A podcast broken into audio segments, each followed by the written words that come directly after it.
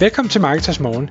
Jeg er Michael Rik. Og jeg er Anders Saustrup. Det her er et kort podcast på cirka 10 minutter, hvor vi tager udgangspunkt i aktuelle tråde fra formet på Marketers.dk. På den måde kan du følge med i, hvad der rører sig inden for affiliate marketing og dermed online marketing generelt.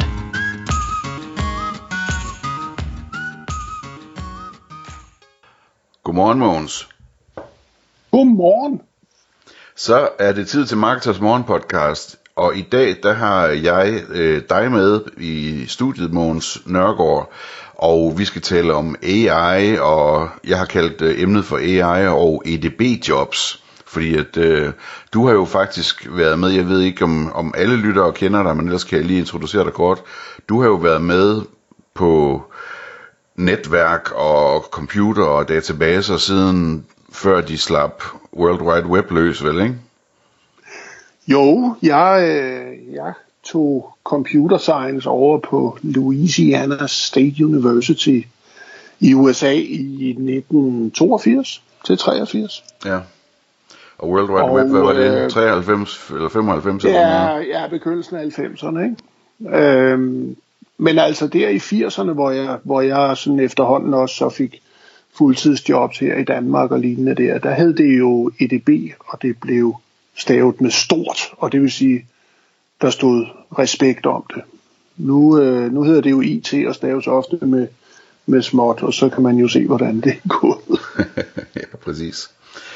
Godt, men hvad hedder det, til sidst der kan vi lige øh, vende, hvordan man kan, øh, hvordan man kan følge dig, hvis man gerne vil, øh, vil høre mere fra dig. Øh, men altså kort fortalt, så har du jo en, en, en karriere hos, hos Oracle, og derefter byggede du Miracle, øh, og så har du lavet alt muligt andet siden da, ikke? Korrekt. Øh, grunden til, at jeg inviterede dig i studiet, udover at øh, jeg sætter pris på at følge alt, hvad du skriver, og dine klummer og så videre, øh, som er kloge omkring IT og samfundet, øh, det var, at jeg så, at du skrev et tweet omkring det her med AI og øh, udvikler programmørjobs, øh, at, at, at du havde set produktivitetsforbedringer på 30x, altså 30 gange mere arbejde. Og så, ja, det er da i hvert fald, ja, det, det er der nogen, der siger, og andre siger tre gange, men det er jo stadigvæk fuldstændig sindssygt. Ja, præcis. Øh, og det var det, jeg vil spørge dig ind til, fordi jeg kunne godt tænke mig selv, og jeg tror også, at mange lyttere gerne vil forstå, hvad er det, der sker? Altså, vi taler jo meget om alle de forskellige jobs, der bliver påvirket af det her, ikke? Men lad os nu lige prøve at tage sådan en ting som sådan nogle udviklerjobs der. Altså, hvad er det, der sker? Hvad er det, hvad er det for nogle værktøjer, de bruger? Hvorfor bliver de mere effektive? Øh, hvor meget mere effektive bliver de? Hvad, hvad, hvad kan du fortælle os om det? Hvis jeg må have lov at gå tilbage til 80'erne, Anders. Ja. Så øh, blev der dengang introduceret noget, der hed LSE og Language Sensitive Editors. Det betød, man begyndte at skrive et eller andet, og så vidste den editor, man sad og skrev øh, noget i, øh, godt hvilket sprog man arbejdede i, og så vidste den godt, at hvis man skrev begin, så skulle der stå end. Øhm, og og den, de begyndte sådan at auto-udfylde kode. Og, og det man ser med med den slags AI, der nu er blevet så populært, det der hedder GAI eller generativ AI, det er en automatisering og gentagelse af, hvad den tænker, det nok er, man gerne vil, øh, på steroider. Det er ikke intelligens endnu.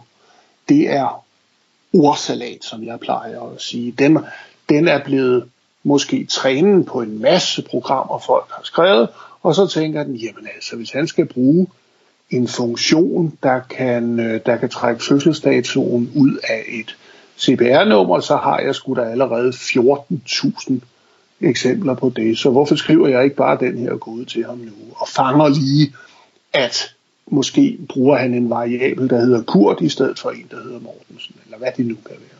Så det er automatisering på steroider, og det, der ryster de fleste mennesker, det er jo at blive konfronteret med de her ordsalatgeneratorer og se, hvor meget det ligner det repetitive, ligegyldige, gentagende pis, vi selv plejer at skrive. ja.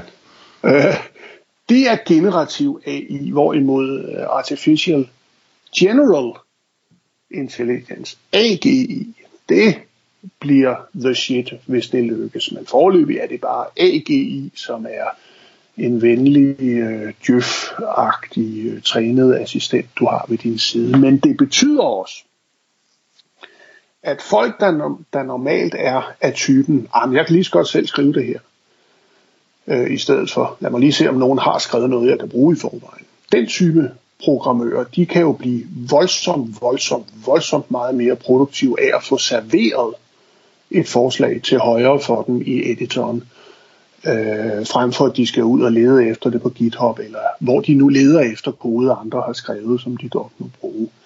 Øh, jeg er jo den type, der tænker, nogen må have gjort det her før for fanden. Lad os finde ud af hvem, og lad os se, om vi kan bruge det. Men de fleste er jo af typen, ej hvor kunne det være fedt at opfinde endnu en dyb tallerken og en flad tallerken og en kniv og en ski. Ikke?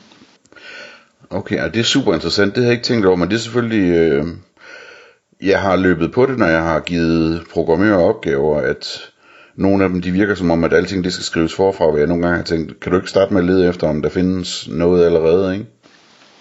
Ja, og, og, og det, det pussy er, der, der er to øhm, øh, ting, jeg har undret mig meget over i, i de sidste 20 år. Den ene ting, det er, at øh, det tager længere og længere tid at lave programmer.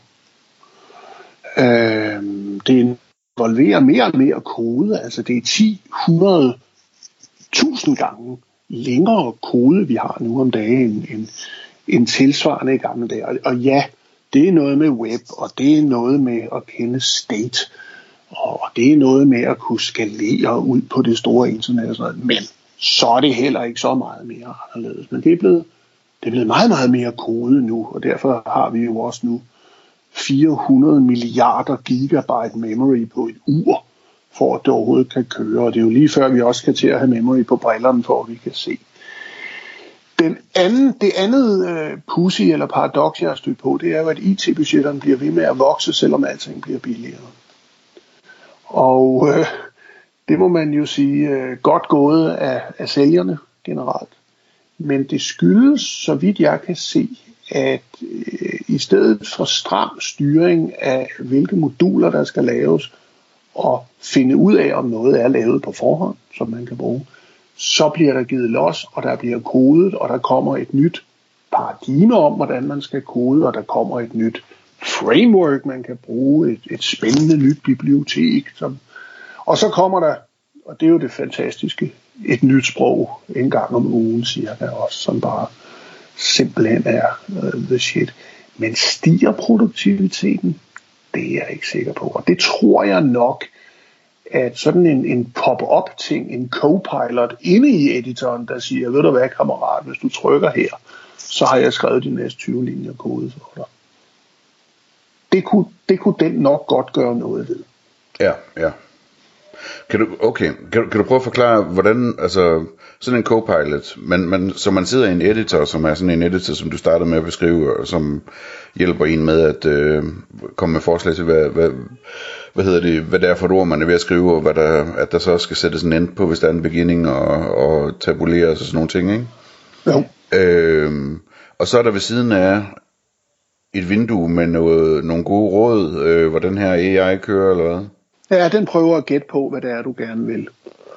Og, øh, og, og der ved den jo så, fordi den er blevet trænet på en masse kode, hvilket i sig selv giver nogle helt andre issues. Lang historie. Men øh, øh så vil den kunne komme op og sige, jamen det er sgu da, det er sgu da bare en funktion, der skal ekstrakte øh, de seks første cifre, og eventuelt med et foranstillet 0 øh, fra, fra, fra et eller andet øh, CPR-nummer. Eller hvad det nu øh, kan være. Og så popper den op med ting og sager. Derudover så findes der jo selvfølgelig en vis øh, læring i det. Hvad plejer han at lave, eller hvad er det normalt folk laver i den her situation, når de har lavet det ene og det andet før det. Men det er jo stadigvæk ikke intelligens. Nej, nej, det er klart. Men, men når man arbejder med det, så virker det jo sådan ret trolddomsagtigt alligevel. Total magisk. Total magisk. Det er jo ligesom, når man har været gift i nogle år, og man siger, eller tænker det samme på samme tid, og man tænker, jamen der må jo være mere mellem himmel og jord. Nej, det er der så ikke. Det er maskinlæring mellem mennesker. Ikke? Hvordan, øh, Jeg, jeg stødt på, det har jeg faktisk også talt med Michael om i et par podcasts øh, tidligere, vi stødt på nogle stykker, som er udviklere, og som ikke rigtig øh, lige har fået set nærmere på det her endnu. Og det kunne man jo godt fabulere lidt over og spekulere lidt over, hvorfor de øh, har sørget for ikke at sætte sig ind i det endnu.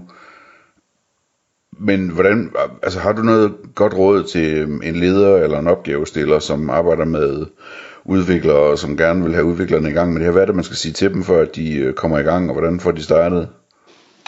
Ja, altså en, en ting, man i hvert fald kan gøre som leder, det er jo, at man selv kan prøve det. Øh, altså, hvis man bare tager... Lad mig tage noget, som ligger mit meget gamle database, Oracle-database, hjerte nær.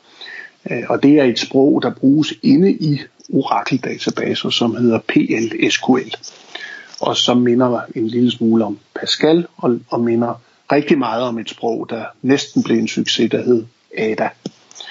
Øhm, hvis man tager en, øh, en, en, en stump kode fra PLSQL og ikke selv er programmør, og så øh, bare cut-paster den ind i ChatGPT, så kommer ChatGPT ud og siger, den her øh, øh PLSQL-kode, den gør følgende, den tager sådan og sådan som input, så beregner den øh, tværsummen af, af pi, og så, øh, og så skriver den øh, farvel øh, til sidst.